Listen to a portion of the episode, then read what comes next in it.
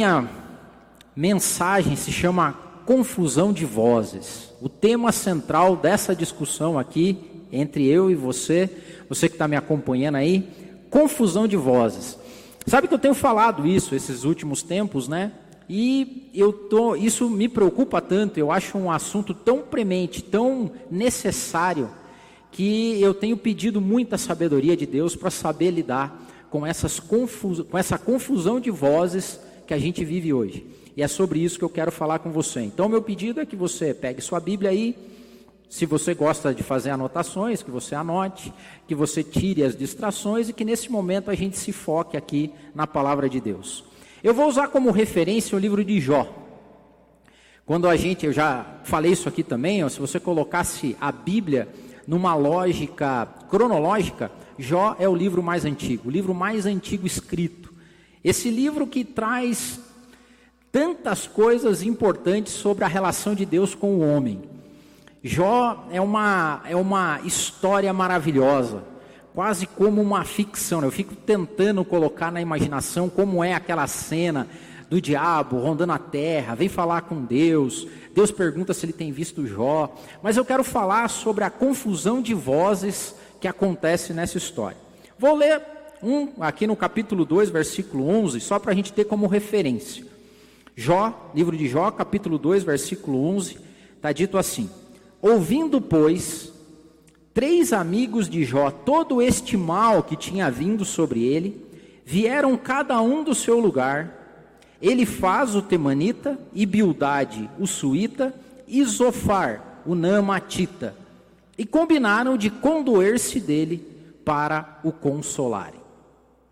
Esses últimos tempos, e mais especial agora, esses últimos tempos onde a gente tem traquitanas tecnológicas como o celular e mídias sociais, é um tempo que exacerbou vozes. Durante todo o tempo você está ouvindo pessoas falar, você está lendo, você está acessando pessoas.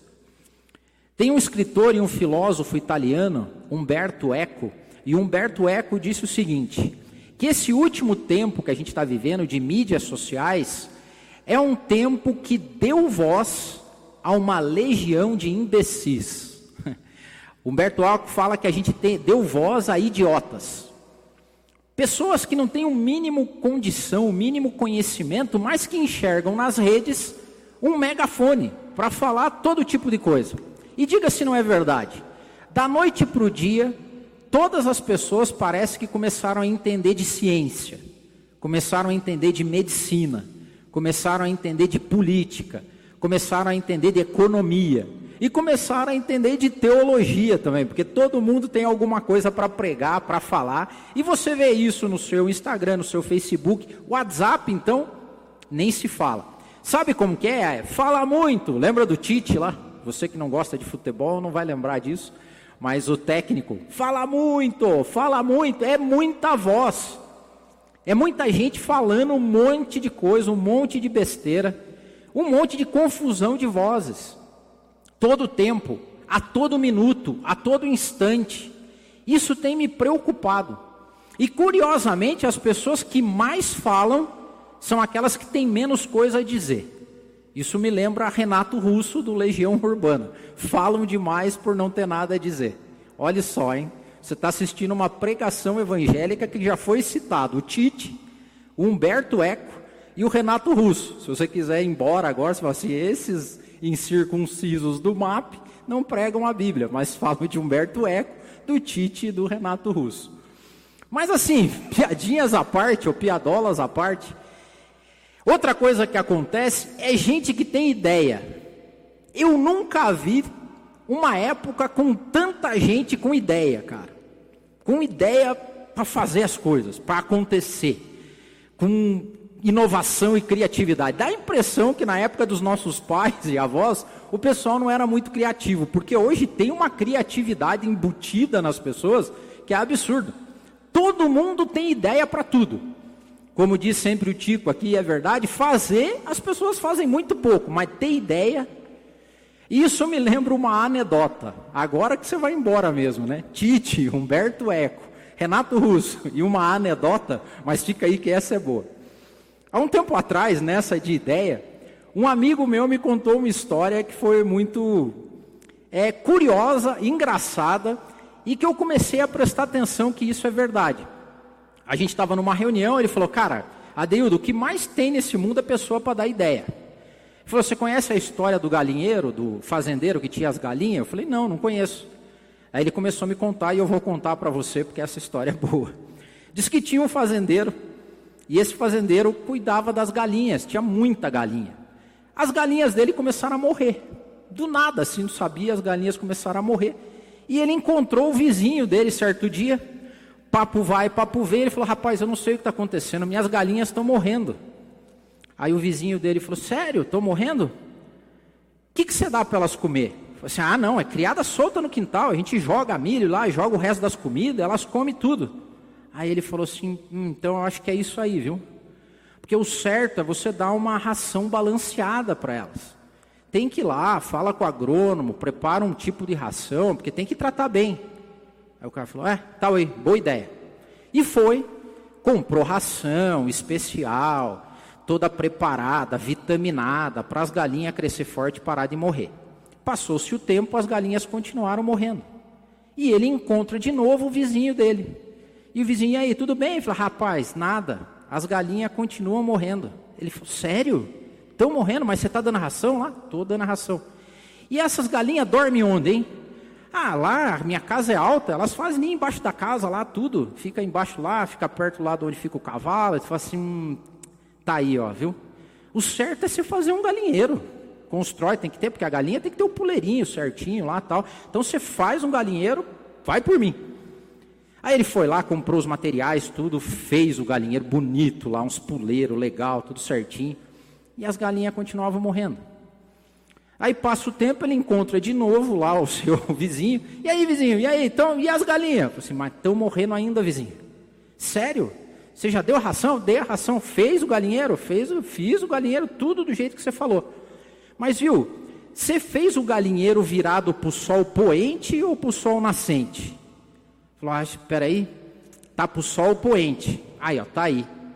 Galinheiro bom mesmo é para sol nascente. Você tem que fazer lá ele para sol nascente, porque galinha acorda cedo, você tem tá alguma coisa errada. Então tá bom. Foi lá, desmanchou o galinheiro, pegou e fez um novo galinheiro, sol nascente e tal, e as galinhas morrendo do mesmo jeito. Ele injuriado de novo falou: "Vizinho, fiz tu... as galinhas continuam morrendo. Agora, ó, é ração, estão é, dormindo no galinheiro, o galinheiro, sol nascente e tudo. Ele falou assim, falou, compadre, deixa eu te perguntar uma coisa, você tem muita galinha? Falei, é, tinha, tá morrendo aos poucos. Falou assim, ó, porque, não sei, eu não sei quanta galinha você tem, eu não entendo nada de galinha, mas ideia não me falta. É isso que acontece hoje. O coitado do galinheiro, ou do, do fazendeiro que era o dono das galinhas, Ele tinha, a, a galinha era dele, o investimento era dele, e a ideia dos outros. O que mais tem hoje é gente falando o que não sabe, dando ideia para os outros, fazendo um fervo que vive na cabeça das pessoas como aquele barulho latente. E daí você fala, Deus, do que, que tem a ver tudo isso que você falou com a palavra de Deus? Tem a ver porque Jó, naquele momento, e eu vou comprovar aqui para você, estava vivendo experiência parecida. Jó estava no meio de um sofrimento danado, que ele não sabia de onde vinha, que ele não sabia a razão nem a motivação para que aquilo acontecesse. E quando coisas começam a acontecer na nossa vida, ou principalmente na vida dos outros, surge um monte de gente para se condoer, para se consolar, mas para dar ideia, para falar na cabeça da gente, para sugerir coisas. Em primeiro lugar, dá a impressão que isso é um ímpeto humano. Tem que falar, tem que dar opinião, não saber ficar quieto, não chorar e simplesmente desconsolar. A ideia principal dos primeiros, quando eles chegaram, os amigos de Jó, era se condoer com ele. Até aí tudo bem, nosso amigo está sofrendo, nós vamos lá chorar com ele. E ficaram durante algum tempo se condoendo com Jó. Só que em determinado momento, o negócio parece que é um comichão. Olha só o que a palavra de Deus, ele faz, um dos amigos de Jó. 15, 17. Ele diz o seguinte: Jó, me escuta. Eu vou te explicar e vou te dizer o que está acontecendo. Ele faz era sabichão. Falou assim: Eu sei o que está acontecendo com você, Jó. Então presta atenção que eu vou falar. Olha só o que Zofar diz. Zofar chegou uma hora, olhando o que estava acontecendo com Jó, Zofar diz o seguinte: isso está em 22 e 3. Agitam-se os meus pensamentos. Então Zofar começa a ficar agitado.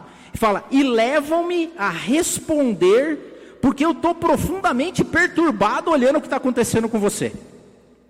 Ouvi uma repreensão que me desonra, e o meu entendimento me faz contestar. Eu tenho que responder. Agora tem um outro amigo de Jó, que era inclusive o mais zeloso e o mais misericordioso deles, que é o último, que é o Eliú. Esse até Deus nem ficou bravo com ele. Mas olha o que, que Eliú fala. Chega uma hora que, vendo toda a situação que estava acontecendo, Eliú diz o seguinte, no capítulo 32 de Jó: Eu também vou dar minha opinião. Todo mundo tem que dar alguma opinião, eu preciso dar a minha. Eu também vou dizer o que eu sei, pois não me faltam palavras. Ele falou assim: Eu sei o que está acontecendo, eu sei como falar ainda. E dentro de mim, o meu espírito me impulsiona a falar. Agora, a continuação é maravilhosa. Porque Eliú diz o seguinte: olha, olha a comparação que ele faz. Ele fala assim: olha, por dentro eu estou como um vinho arrolhado, como vasilhas de couro novas prestes a romper. Tenho que falar. Isso vai me aliviar. Eu tenho que abrir os lábios e responder. Eliú estava assim, ó. Hum, hum, eu preciso falar. Ai meu Deus. Sabe aquele? Está acontecendo alguma coisa com meu irmão, está acontecendo alguma coisa com o Brasil, está acontecendo alguma coisa com a economia, está acontecendo algo. Eu preciso postar, eu preciso falar, porque está me corroendo. Eu estou que nem vinho com rolha. Aí o vinho está fermentando, isso aqui está para mim. Hum, ah, se eu não falar, ah, meu Deus. E coça o dedinho, eu vou mandar uma mensagem no WhatsApp, eu vou postar no Facebook, porque eu preciso falar.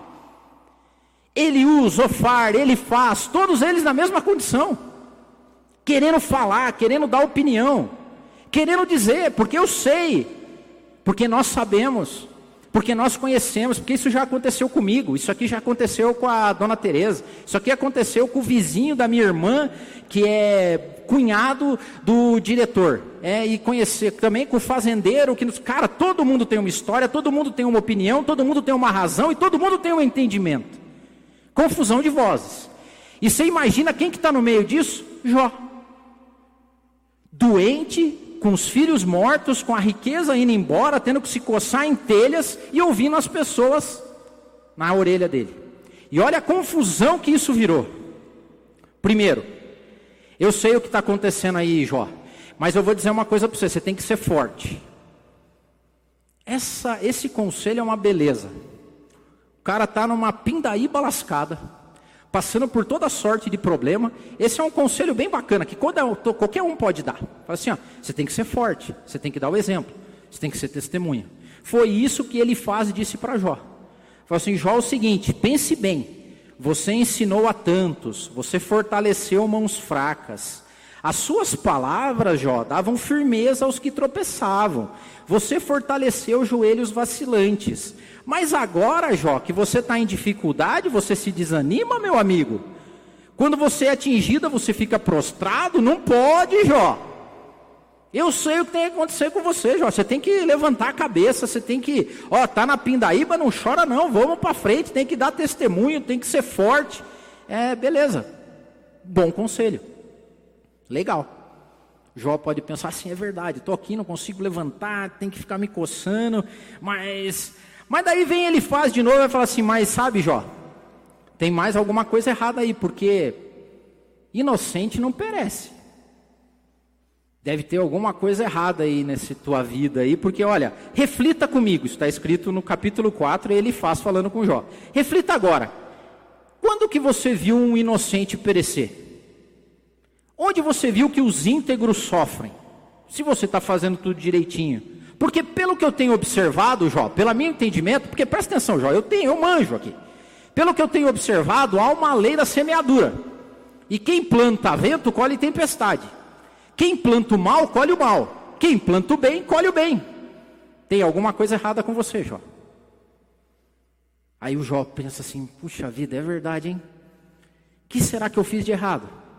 O que será que pode ter acontecido comigo? Naquele, né?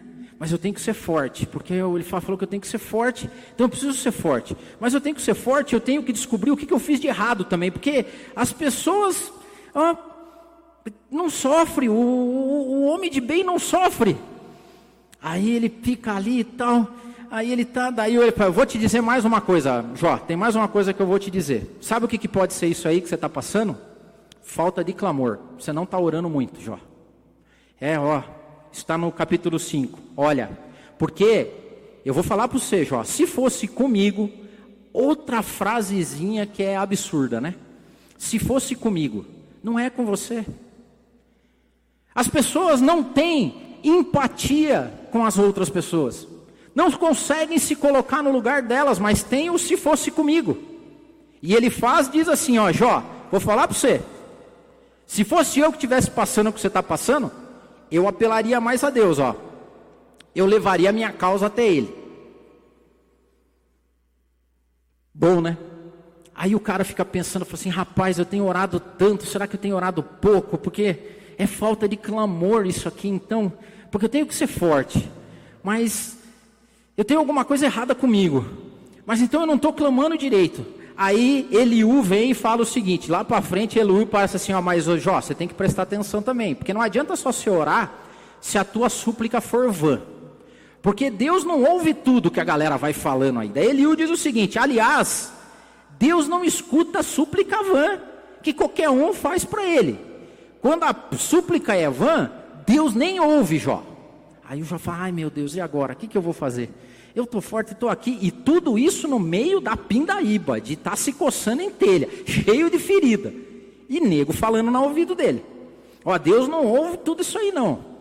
Aí ele fala: Rapaz do céu, será que eu estou errado? Será que eu estou certo? Será que eu não estou clamando direito? Será que Deus ouve a minha súplica? Será que Deus não ouve?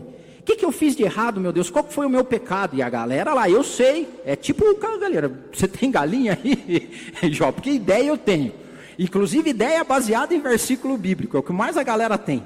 Aí ele faz lá pelas tantas, fala assim, ah, na verdade, Jó, isso aí, ó, eu acho que você precisa se converter, Jó. Porque, ó, vou falar para você, olha o que, que ele diz. Sujeite-se a Deus, meu amigo. Fique em paz com Ele. E daí, se você fizer tudo certinho, a prosperidade vai vir para você. Parece um monte de voz que a gente vê por aí hoje, não é? Se você está sofrendo, se você está ruim, se o teu negócio não vai para frente, se converta, traga oferta aqui e a prosperidade vem para você. Foi bem o que ele faz falou. Aceite a instrução que vem da sua boca e ponha no coração as suas palavras. Se você se voltar para o Todo-Poderoso, ele vai voltar para você. Se você afastar ele da sua tenda, a injustiça vai chegar até você. Ouça o que eu estou dizendo, Jó, porque eu tenho as manhas. Tenho as manhas. Bonito, tem as manhas. O cara era tão bom que ele tinha as manhas de saber qual que era a relação que Jó tinha com Deus. Sendo que um tempo antes, Deus tinha dado testemunho de Jó, cara. A história de Jó é a história mais linda que pode existir dentro da Bíblia, porque Deus, o Todo-Poderoso, foi testemunha de um homem perante Satanás. Deus chega e fala assim: tem visto o meu servo Jó? Quantos de nós teríamos essa condição, né? Mas ele faz, tinha as manhas. Ele faz, olhava e falava assim: Isso aí é problema de conversão, Jó. Você tem que se converter, meu amigo, porque você não está fazendo as coisas direito. Não é possível você estar tá vivendo o que você está vivendo desse jeito aí. Tem que se converter. Aí tem Bildade. Bildade chega para Jó e fala assim: Quer saber, Jó? Larga os bets, cara. Tudo vai passar. Essa do tudo vai passar também deixa o sujeito chateado, né? Porque você está na pindaíba, tá lascado, tá todo doente, tá largado, filho morreu, foi tudo deu errado. Aí o consolo vai passar. Não sei quanto tempo, porque ele fala assim, olha, ô, Jó, Bildade falando para Jó, Jó, a gente nasce ontem e a gente não sabe nada como as coisas são, bicho. Nossos dias na terra é uma sombra, é um sopro, é um sopro, é um sopro para quem está sofrendo dor. É um sopro para quem está tá mal, para quem perdeu os filhos. É um sopro para quem está doente. É um sopro para quem está se ali, ó, cara, totalmente ruim. A vida está mal.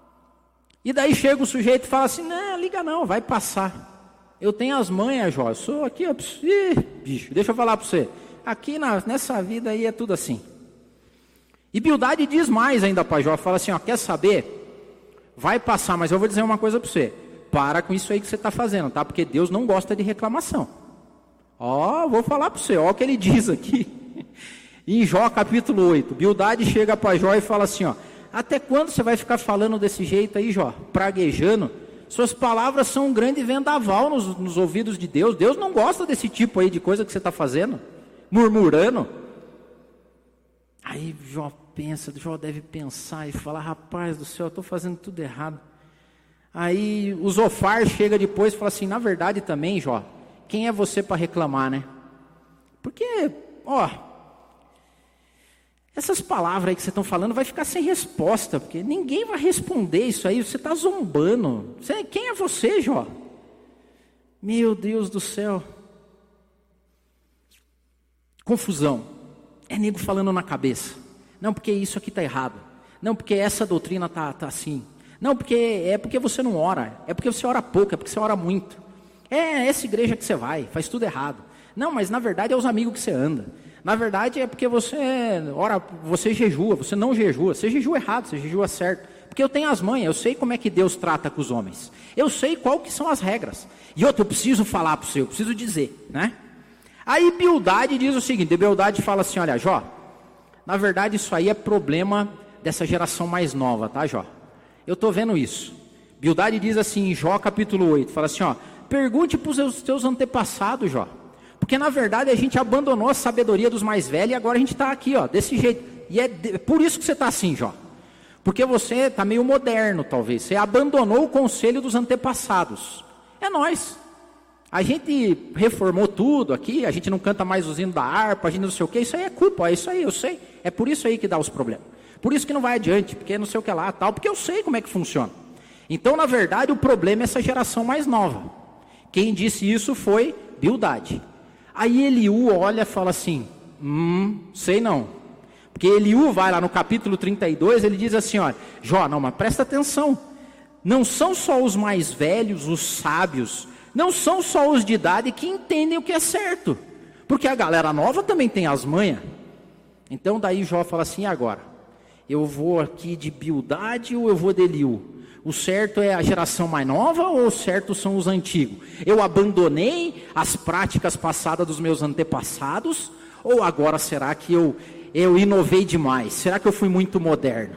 Ou o contrário? Será que eu demorei muito a inovar? E eu segui ritos nos meus antigos e Deus ficou bravo comigo e agora me mandou essa peste. Ó céus, ó dia, ó azar. O que, que eu faço?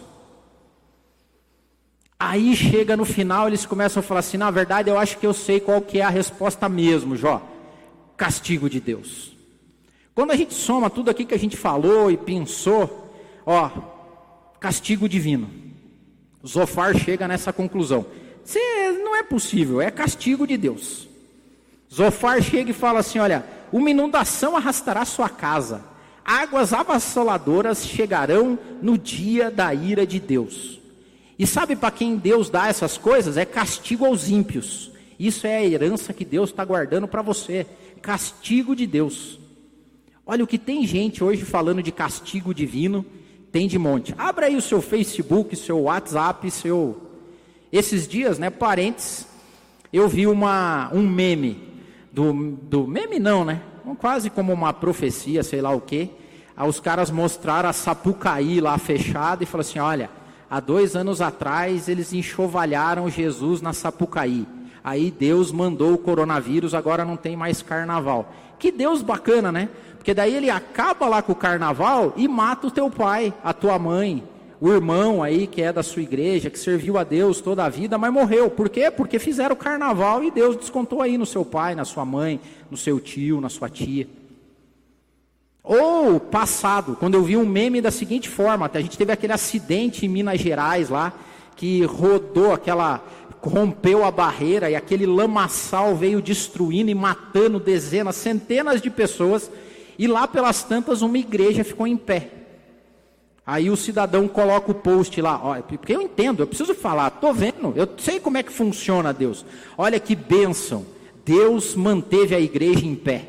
Que bênção mesmo, Deus matou centena, passou lame em cima de criança, de jovem, de velho, de adulto, mas a igreja ficou em pezinha. Olha que beleza. Deus é maravilhoso. Que Deus maravilhoso. É Zofar Bildade dizendo na orelha de Jó. Isso aí é castigo, Jó. Castigo de Deus para você. Quer saber mais? Zofar chega assim: você não semeou. Você não semeou. Olha assim, ó.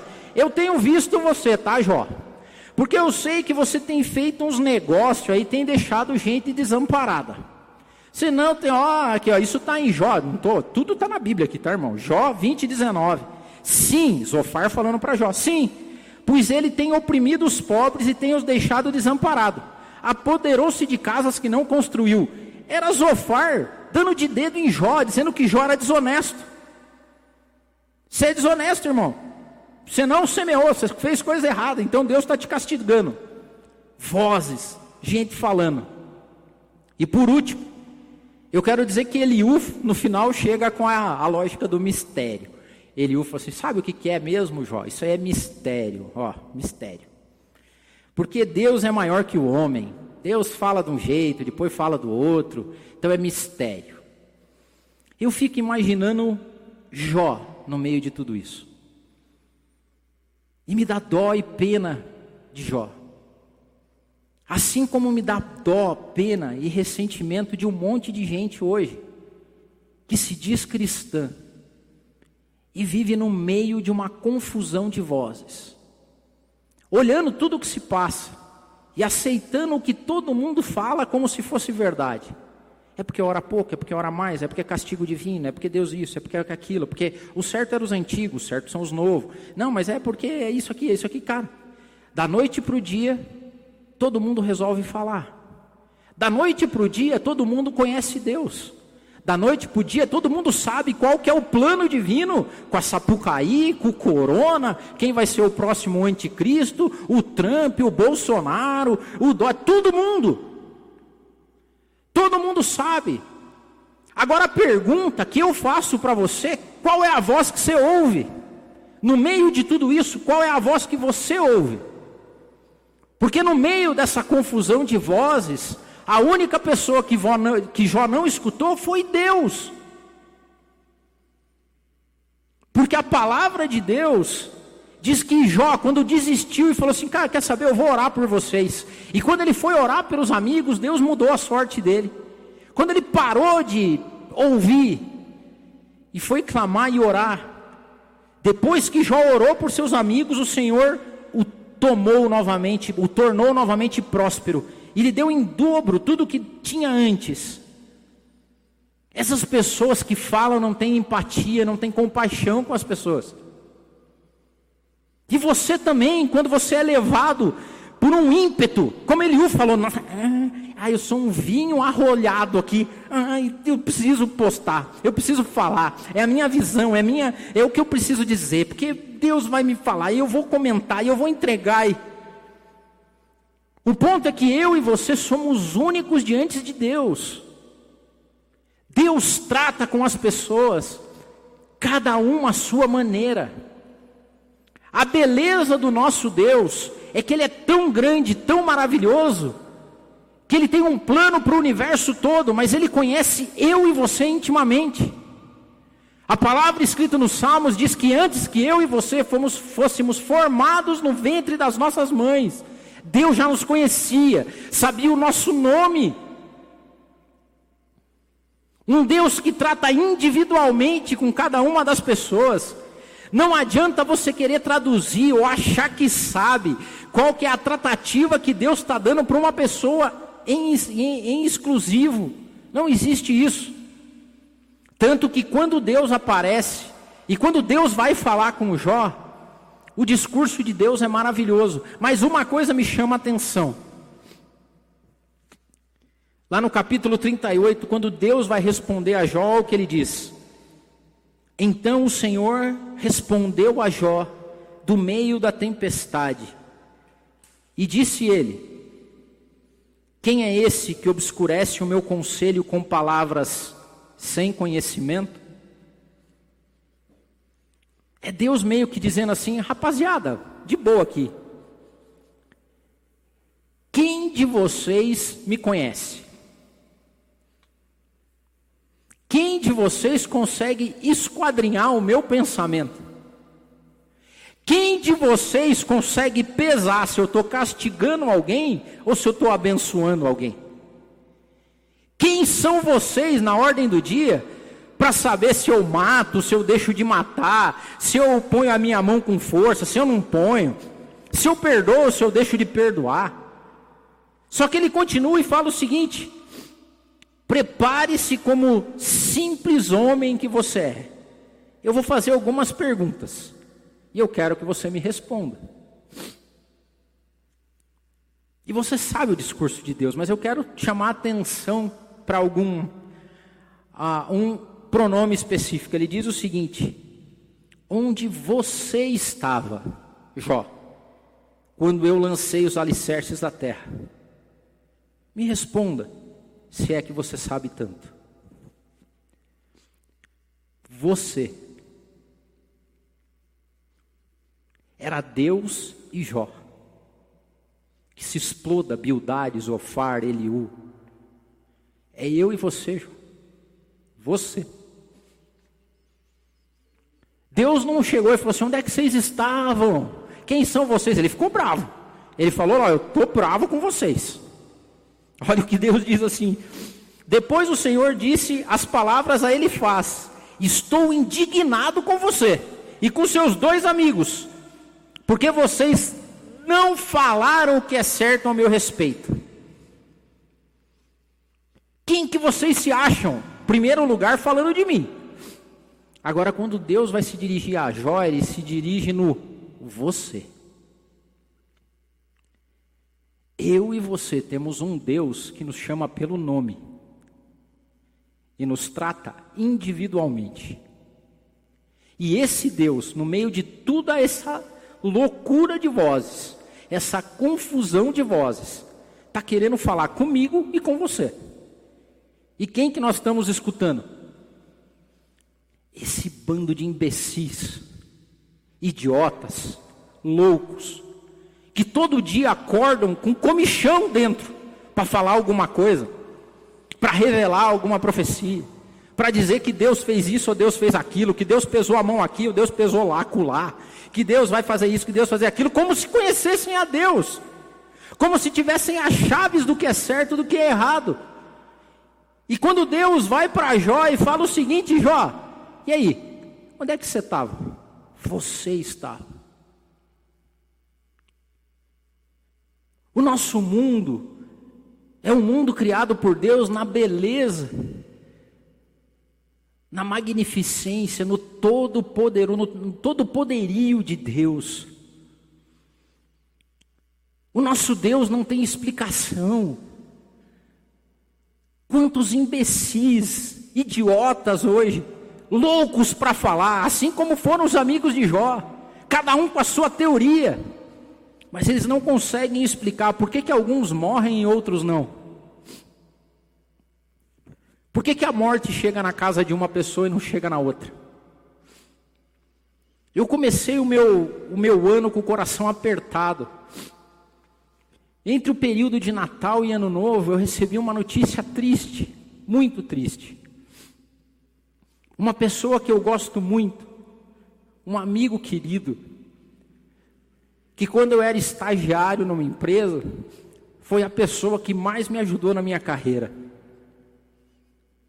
Aposentado hoje, a gente ainda conversa. E ele tinha dois filhos maravilhosos. Que quando eu e a Jo éramos novos de casado, fomos visitar ele na casa dele. Ele era meu chefe, eu era estagiário. Na época eu e a Jo ficamos até sem jeito apartamento chique, num bairro chique. Por que, que um chefe vai convidar um estagiário? Isso aconteceu e eu e a Jo ficamos impressionados. com a recepção que fizeram com a gente, mas acima de tudo pelos filhos deles. E eu lembro claramente, a Jo sabe disso, quando a gente saiu da casa deles, nós novos, recém-casados, eu tinha 23, a Jo tinha 18. Mas nós saímos da casa deles e eu e a Jo olhamos e falamos assim: um dia, se a gente tiver filho, que Deus nos dê a bênção de ter filhos bem educados como são os deles. Um casal, uma família abençoada.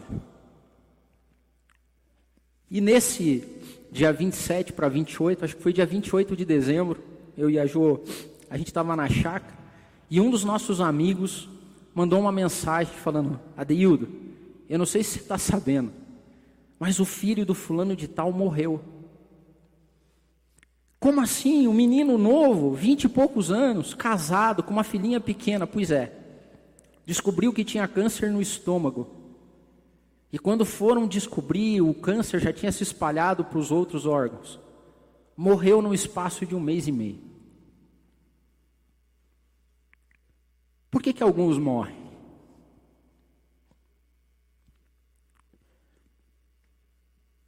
Por que, que a morte chega na casa de uns e não chega na de outros? Porque alguém já fez essa pergunta, né? Falou assim, engraçado, por que, que morre gente boa? Por que, que aquele outro sem vergonha lá, bandido, estuprador, por que, que não morre? Por que, que não dá câncer no estômago dele e ele morre também? Se perguntar para uns irmãos aí, eles têm a resposta. Se perguntar para Bildades ou fala, isso é castigo divino. Isso aí deve ter algum pecado ali na casa dele. E o outro lá, que, por que, que não morre? Porque Deus não pesa a mão no estuprador, ladrão lá. Ah, não, porque Deus tem algum plano na vida dele, então Deus está mandando. É Deus, cara. O cara sabe o que acontece com Deus. Ele sabe o que vai na cabeça de Deus.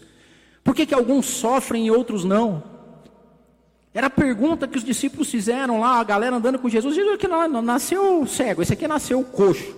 Aquele ali nasceu com síndrome de Down. Esse aqui por que, que é? É para é dos pecados tal. E a resposta de Jesus é para que a glória de Deus seja representada. Por que, que alguns têm e outros não? Por que, que já fez essa pergunta? Eu faço às vezes. Senhor, por que, que eu nasci no Brasil em 1974? Por que, que eu nunca passei fome e tem gente que passa fome? E por que, que um outro nasce lá no meio do conflito entre palestinos e israelenses? Por que, que uns têm que passar fome e morrer à míngua? E por que, que outros têm tanto e jogam fora e fazem o que querem? A resposta para mim é que a história de cada pessoa é administrada nas mãos de um Deus poderoso. Quem sou eu para chegar para alguém que está sofrendo? Ou para chegar alguém que comete crimes, ou seja o que for, e tentar traduzir o que Deus tem na vida dele, com o meu conhecimento, na minha confusão de vozes, na minha ânsia em querer responder as coisas. Tem muita gente fazendo isso hoje, todo santo dia no teu WhatsApp. Agora, sabe o que eu e você temos que voltar o nosso coração? A ouvir a voz de Deus. Eu e você temos que nos aquietar. Aquieta. Baixa o volume das vozes. E comece a descobrir o que, que Deus tem para você. O nosso Pai amoroso que faz, traz sofrimento e bênção, sai prosperidade ou fome, ou tem veste ou não tem vestes, com um único objetivo: cuidar de mim e de você, por incrível que pareça. Quando Deus chega e fala, Jó, é você, cara. Onde é que você estava? E a pergunta de Deus hoje para mim e você é: e aí? E você? É Deus que tem a última palavra na minha e na sua vida. É Deus. É Deus que diz e determina tempos e movimentos para mim e para você. E o que ele determina na sua vida pode ser um jeito totalmente diferente do que ele determina na minha vida, e essa é a beleza do nosso Deus. Eu e você temos que de novo ouvir a voz de Deus. E aqui é um clamor meu a você. É um clamor, principalmente a vocês que são aqui do MAP, nossa família. Pare de ouvir vozes estranhas. Pare de ouvir essa confusão de vozes que existe hoje. Pare de acreditar nesses imbecis de WhatsApp, Facebook, Instagram. Volte a Deus. Ore a Deus. Sinta a Deus. Viva a Deus. Que maravilha se um dia a nossa relação for tão próxima que a gente consiga separar rapidamente aquilo que é de Deus daquilo que não é. O meu coração, o seu coração, as nossas vidas têm que estar alinhadas, conectadas com Deus, de uma forma que, ao mínimo sinal, você fala assim: hum, o que a palavra de Deus diz é que nós conhecemos a voz dele. Vocês são minhas ovelhas, eu sou o pastor de vocês, e as minhas ovelhas sabem quem sou eu, porque elas conhecem a minha voz, elas sabem quando é Deus falando. E me permita aqui te dar uma palavra de repreensão. Tem gente que parou de ouvir Deus há muito tempo. Por quê? Porque acredita em cada bobagem. Acredita em cada bobagem que se fala assim, cara, como é que pode alguém ouvir Deus assim? Eu rogo a mim, pela minha vida e pela sua vida, que hoje, nesse dia, os seus ouvidos sejam novamente abertos para Deus e fechados para toda sorte de confusão de vozes que tem sido feita e se levantado nesses últimos dias. Esses últimos dias estão sendo cruéis para o povo de Deus e para os cristãos, pelo simples fato de não ouvirem mais Deus. E acredite, é você que tem que buscar Vá lá, feche o seu quarto. Busque os seus lugares de novo, os seus altares. Eu falei aqui domingo passado. Construa de novo, pelo nome de Jesus, pelo poder que há no sangue de Jesus. Construa na sua casa altares de louvor e adoração a Deus e volte a ouvir Deus. Volte a ter o Espírito Santo no teu coração. E peça para que ele silencie vozes que ficam pregando asneiras na sua cabeça. Leia a Bíblia, reflita, medite nela de dia e de noite, porque eu digo para você, Deus tem a última palavra na sua vida, como teve na vida de Jó. Ouça a voz de Deus. É Ele que tem a última palavra para você. O André tem um louvor maravilhoso que fala sobre isso. E eu quero terminar essa mensagem pedindo para você que nesse momento de louvor você ore a Deus. Implore, implore, clame: Senhor, faz-me ouvir de novo a tua voz. Seja audível, Senhor, sensível na minha vida. Me perdoe, ó Pai, por eu ter tapado os ouvidos durante tanto tempo.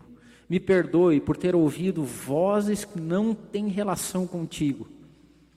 E de novo eu volto a Ti. Esse é o meu pedido.